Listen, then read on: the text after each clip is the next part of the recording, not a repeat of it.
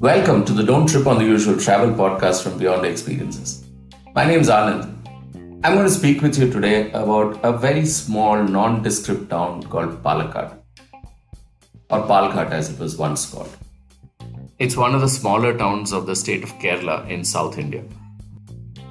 My hometown. It's a small town, very nondescript town, no pretensions to grandeur or historical significance or romance or anything like that. It's just naturally beautiful it's very simple. It boasts of a very quiet, simple, laid back life where you're not aspiring to too much, neither are you deprived of anything. It's just nice. It's a way of being. It's my hometown. I love it. My village is a small one in this district, though Palghat is a town. Um, it's also the district, and my village is about 20 odd kilometers from Palghat. I haven't uh, given much of thought to traveling around here, you know, till now leave alone exploring the hidden nooks, corners, and history here.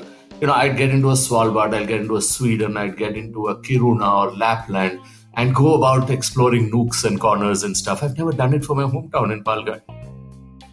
After all, it's the one place you went to every year from early childhood. You know, I've grown up outside of Kerala, and every year you would go out here, and then you'd, when you're there, the time uh, passes in a flash many social commitments, uh, other things to be done, friends to be met, relatives to be met, and things like that. And you know, one never really goes around uh, like a traveler in this place. In Hindi, they have a nice uh, saying about this. They say "Ghar ki murgi dal barabar," or roughly translated, the chicken at home or the chicken preparation at home is similar to dal, a very simple common dish last month I had gone into Palghat in these COVID times, you know, I'd gone in to meet mom and uh, uh, you had to spend, uh, or everyone had to spend a couple of weeks after you went there quarantining yourself. And after that, I was there for another couple of weeks, uh, spending time there. Not too much of traveling around, too many restrictions on moving around the place, etc. But and some of the time was spent cooped up in my uh, on on my floor of the house for me it's, it's always been about the simple life. And somehow it's always been about coconut trees and the absolutely gorgeous sunsets that you get to see through the trees you know through those fronds etc of course the other products of the trees like toddy and all of that is also great and i love them. And sunsets take on a whole new meaning when you're having it with a little bit of toddy when you're watching it with a little bit of toddy but but that's the way it is. Anyway so i can never have enough of it. Uh, it's that beautiful but in this state of isolation, fabulous natural beauty around, I decided for some reason to look up the history of Palghat to figure if there was some hidden quirk. Surprisingly, there were many. And then I stayed back to check out some of them. You know, it, it's fascinating. Uh, uh, some of the things that I discovered. Here's the small town, nondescript. I had never thought much about anything else that it could have anything to do with history and the way the shaping of this country or the politics. Nothing. It's just another small town. At best a railway station on the large uh, uh, railway map of this country. Nothing else. And no pretensions either. Did you know that Palghat and Madagascar, exotic Madagascar uh, in uh, off the coast of Africa, did you know they have a shared history? There is a connect, which I just figured. So uh, uh let me take you back um, many millions of years ago. Right? In the past, before life began on Earth, this planet essentially was a, a steaming cauldron, so to say.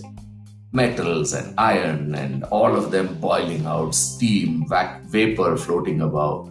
Uh, the moon was so close, uh, you know, possibly that the day was like five, six, seven hours long.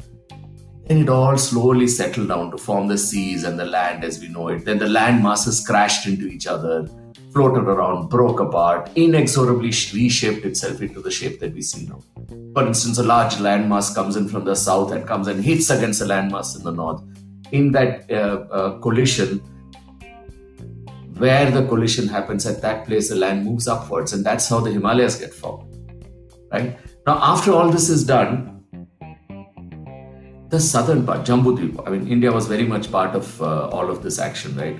Uh, the Indian subcontinent, Africa, Sri Lanka, Madagascar, Australia, New Zealand, all of them, even Antarctica, all of them are one mass at one point in time. One mass, one solid mass of land.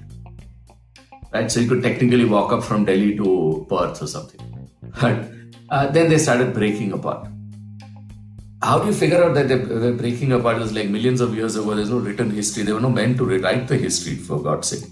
So, how do you figure this out? Apparently, what geologists do is that uh, they take inference from the similarity in the kind of rocks and minerals on these lands the flora, the fauna, the topography. Pieces of a jigsaw puzzle that fit into each other snugly, and that's how they realize they've broken apart.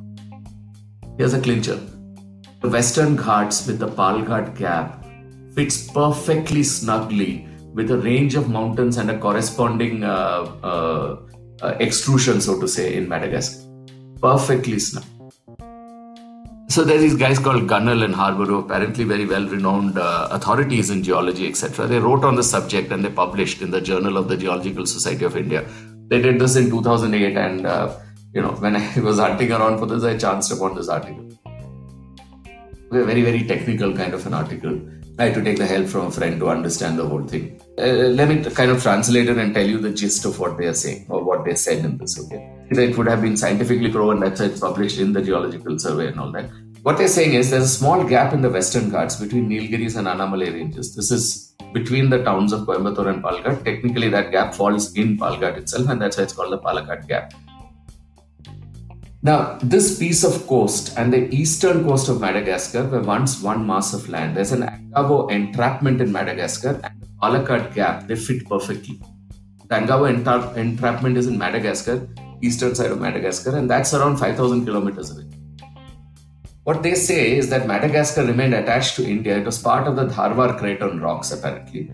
And then a major underwater volcanic eruption happened. That's the Marion hotspot. The land was torn apart and the flowing lava kept widening the gap. To this 5,000 odd kilometers, is, which is what it is now. The Angavo entrapment matches the Western Ghats geologically in terms of the rocks and the flora and stuff like that. There's a Ranotsara gap in Madagascar which matches the Pal- Palakkad gap. This is why the plant and animal life in Madagascar resemble Indian ones more than the ones in Africa. Fairly simple, isn't it? The Palakkad Gap is where the dam land broke off. I suddenly have new respect for my hometown. Yeah. Significant role in formation of the world, and here I thought it's just a damn uh, a railway station in a in the blip of the railway map of the country. Kilometers from my village, and I passed through it like hundreds of times without realizing its significance. I've, every time I passed, I'm only cribbed at the heat or the uh, monsoon or the rain or there's a checkpost there called the Walayar checkpost and, and it's perennially crowded. I've cribbed at the traffic there, the people manning those places. That's it. Never even thought that this could have influenced uh, uh, the way India was formed, the way the world was formed, the way the world map was formed. You know, today the Palghat Gap is a low mountain pass. Okay, it's a gateway to Kerala from Tamil Nadu. The state of Kerala and Tamil Nadu uh, uh, in South India are close to each other. The Western Ghats kind of separates them. And this is the gateway into Kerala because it's a pass. It connects uh, one large town in Tamil Nadu is called Coimbatore. It connects that to Palakkad. Palakkad is not a very large town, it's a very small town. The elevation is almost at sea level, it's about 150 meters, and so got a width of about 25 30 kilometers. And that's where the checkpost is, the Walayar checkpost, perennially crowded, perpetual pain in the wrong place for uh, whenever you drive by. The narrow stretch. Scenic beauty is, of course, fabulous. There is the Bharatapuzha River that originates here and flows down. It goes to the sea in the distance. This gap has always been, it may seem very insignificant, and it had seemed insignificant to me for a long time but huge significance even in the history. We just saw, uh, uh, you know, uh, more than uh, close to 100 million years ago how it was significant in the world map. But it was significant in the ancient times also, or recent times also. Um, it played a huge role in the history and trade. You know, from the 3rd to the 13th century, this gap is through which human migration happened from other parts of South India. The Cheras, uh, who, uh, who ruled over Kerala, ruled this region sitting in Karur in Tamil Nadu because of this gap, because they had easy access therefore. This is a route that the Tambrams, the Tamil Brahmins took when they came in from Tamil Nadu. They made the cultural fabric of Palakkad very different from the rest of Kerala. Even the language in Palakkad is very different. The Malayalam we speak in Palakkad has a, a huge amount of a Tamil influence, and it's very different from the rest of the uh, state of Kerala. This is why it was a vital cog in the, the wheel of trade in the region, so to say. It links the eastern and western coasts of the Indian peninsula and therefore shaped maritime, all of that. In terms of weather, this gap impacts the weather of South India for God's sake. This is the gap through which the southwest monsoon winds pass into Tamil Nadu. Tamil Nadu doesn't get much rains, right?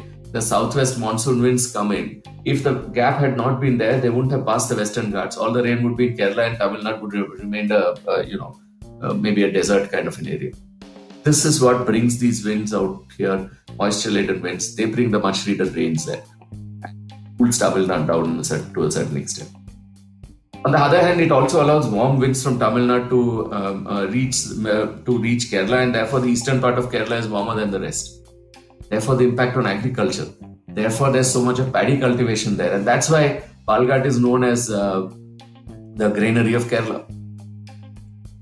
This cross ventilation, no, in a sense, makes the climate very pleasant for most of year. Summers can be unbearable, okay, because of the heat. But lots of rainfall, many rivers, like eight of them, uh, dams, and hence fabulous for agriculture. Largest producer, Palghat is the largest producer of rice in Kerala. It's called the granary of Kerala. 150,000 hectares of forest land, including the Silent Valley. Why the name Palakkad?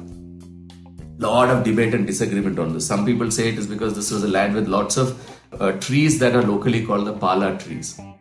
So much so it was a forest of these trees. So it was once called Palakattusheri and then Palakkad, meaning the Pala tree forest in Malayalam, which is the language of Kerala. There's another reason that is attributed by some. They say that, and this is something I know about. I've heard of this place called Jainamedu in, in, in my hometown in Palghat. And I thought it was just another name. I hadn't even thought about it. I mean, do you think about it? For instance, let's say you're in uh, you're in Bombay, and uh, a place is called Chembur. Uh, why is it called Chembur? You have no idea. You just call it Chembur, and you called it that all the time, right? there is no other reason. You don't even think about it or you're in uh, England and you, are in, in the Lake District, a place is called Windermere. Very nice romantic name, but why is it called Windermere? God knows. No one ever thinks about it, right? Similarly, I never thought of why it was called Jainamedu. Apparently, it was called Jainamedu because of an ancient Jain temple that was there in Palghat and is still there in Palakkad. It's a five century old temple. There apparently was a very large population of Jains who stayed in Palakkad. Some 400 500 families. And and and even now some of them exist. And they built this temple. I didn't know about it. The last time a friend of mine uh, who's a jain had visited palghat i told him there's nothing much to see there. I sent him off to some forest and so on and so forth. He came down to my house and i, I if i'd known this i'd taken him there Vikram Bhutoria, next time you come there, you're coming with me to the Jain temple. I'm sorry, last time I didn't show it to you. So, the language of that ancient faith was Pali. And hence the name Pali Ghat or the land of the Pali language. That's the way, that's why they say that uh, the name Palghat came in. By the way, still existed. Not much about the history of Palakkad, okay? Everywhere else you have lots of history, and if it's a large town, you have lots of history. I'd never heard about the history of this place. Not much is written about it. But in this limited amount of time that I researched it, I realized that the Perumal dynasty ruled Palakkad in the 1st century AD. Then came the uh, small chieftains who came in the Kolangod Rajas, the Vallo Konadiri, the Shekhari Varma Rajas, and around the second or the third century, I don't know when it was, different accounts that are there, the Pallavas from Kanchipuram also tried to come in and uh, capture this region because that would control the access into uh, the Malabar region and Kerala itself. There's a mention of a major war between the king of Palakkad and the invading uh, king of Kongunad in a place called Chittur, which is again a stone's throw from Palakkad. It's in the same district in the 10th century. There's a celebration that happens in Palakkad in most villages. Okay, I didn't know what it was for. I just assumed it was another celebration like we all do in India. This victory is what is celebrated there apparently with these uh, annual uh, celebration that happens with elephants and firecrackers and stuff, stuff like that the Calicut, the, the, the Zamorins were the kings of Calicut. They were regular invaders into this place. So, sometime in 1757 uh, AD, the king of Palakkad sought the help of Hyder Ali, who was the king of Mysore, against these Calicut uh, Zamorins. Hyder Ali comes and gladly obliges, defeats the Zamorin, and then takes annexes Palakkad to his own kingdom. the happy Ahmad was. His son Tipu Sultan then became the ruler. And Tipu Sultan was the sworn enemy of the British and those Anglo Mysore wars that happened, you know about them uh, the three Anglo-Mysore wars, and then uh, after that, in the final one, after the three of them, in the final one, the fourth, Tipu loses out to the British, and that is when Palakkad passes on to the British. They made it a part of Madras presidency, and it remained part of the Madras state even after independence. 1947, India got independence, but till 1956, it was part of Madras state. That is when Kerala as a state was formed and Palakkad became a part of Kerala. This is the history of it. much of it I didn't know about. I knew about Tipu, I knew there was a fort that he had, etc. I didn't know about the other things that was, uh, uh, you know, uh, the war, uh, for instance, against the Pallavas, all of this, or the king of Kombunad. I didn't know about these things. Many, many places of interest in Palakkad. It's, it's beautiful. I mean, you know, as far as nature is concerned, uh, the Silent Valley Park, and uh, it's a national park. It's famous for its evergreen, pristine nature. It's called the Silent Valley because you never hear any chirping of birds here. You can't get in there. You have to have permissions to get into the core area. But the buffer area is, is a place that you can get into, and there are places to stay, etc. Malampuzha is a uh, is a dam. It's about 10 kilometers from Palghat. Fabulous natural beauty. There's a Nelliyampathy Hills nearby, very close to my village actually, about 40 kilometers from there. Mountains, very cool break. You can have there lots of estates and tea and so on, oranges, uh, lots of trekking, lots of nature. Two points if you're a photography enthusiast. And then there are various dams, there are waterfalls like the Dhoni waterfall, there's the Serabadi reservoir, there's Meenvallam, which is the origin of the Tuppanadu river that forms a 10 step waterfall. Very beautiful. Um, on wildlife, you've got your uh, peacock sanctuary with lots of uh, no prizes for guessing peacocks. It's very close to Palghat town. Uh, there's Parambikulam, which is a wildlife sanctuary, beautiful place, absolutely pristine. Uh, it, it is a tiger reserve. And uh, uh, when I was there, I, I, didn't spot any tigers, but I did spot uh, leopard. So uh, it's got tree houses. You can stay in the tree house in the middle of the forest. There are tribal settlements, and it's in the midst of that that this tree house is there.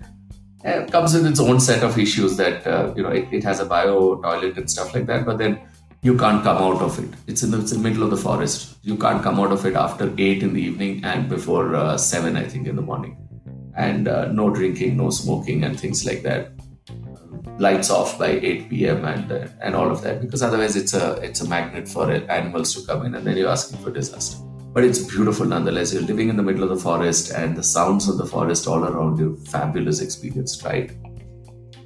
The history and culture of Palakkad. What else is there? Ah, there, yeah, there's a Palakkad fort. That is the uh, 18th century fort. It was built by Hyder Ali, father of Tipu Sultan. Still stands tall very well maintained. It's a place of uh, wonder, really, if you walk around the place. And I've spent many a day there. There? There's there's Attapadi, which is a forest area. There are a few tribal settlements, uh, uh, Kerulas, the Mudugars, etc. It's fascinating. Uh, the. So it's about 100 kilometers from Palghat town. It's beautiful. You know, for instance, uh, the tribes there, they, they're worshippers of Shiva and they believe that there is a mountain there. This mountain itself is a Shivalinga, is what they believe of Shiva. And so they worship the mountain. Fascinating, isn't it? The uh, Gramam of Palakkad, I told you that there are a lot of Tamil Brahmins who kind of uh, moved into Palakkad from Tamil Nadu and kind of stayed there. That was access point.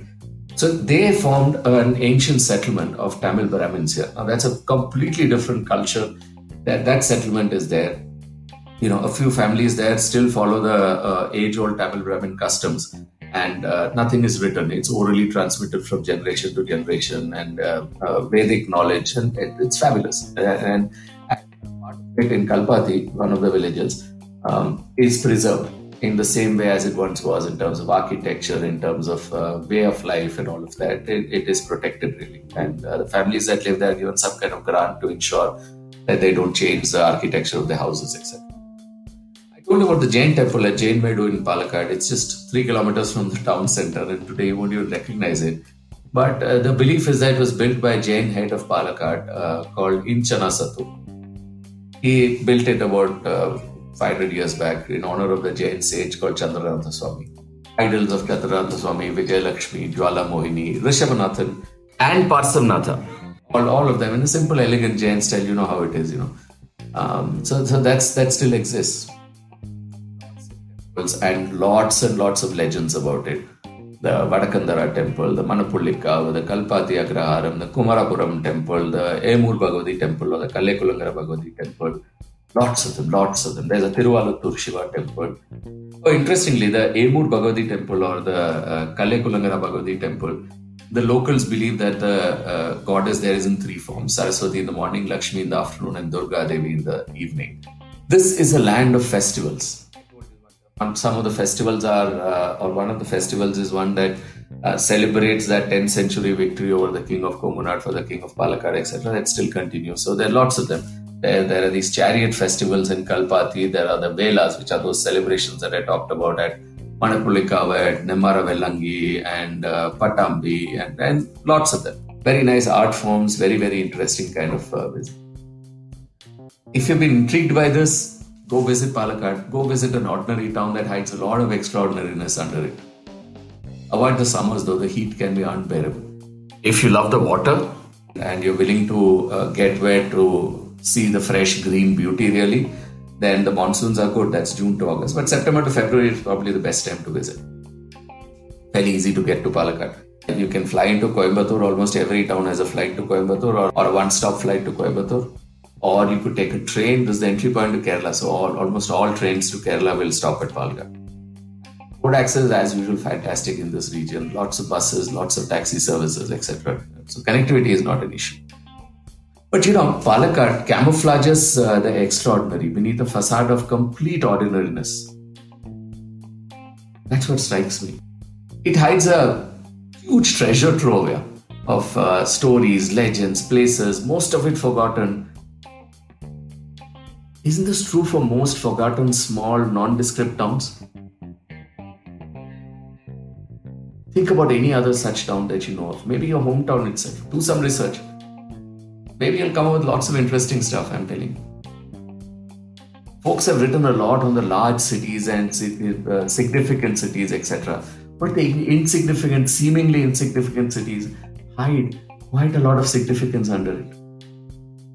Every town has something of significance, provided we just look for it and look hard enough for it. Thanks, that's all for today. Thanks for tuning in to the Beyond Experiences travel podcast. Don't trip on the usual. Till the next one, take care, stay safe, and whatever else you do, don't trip on the usual.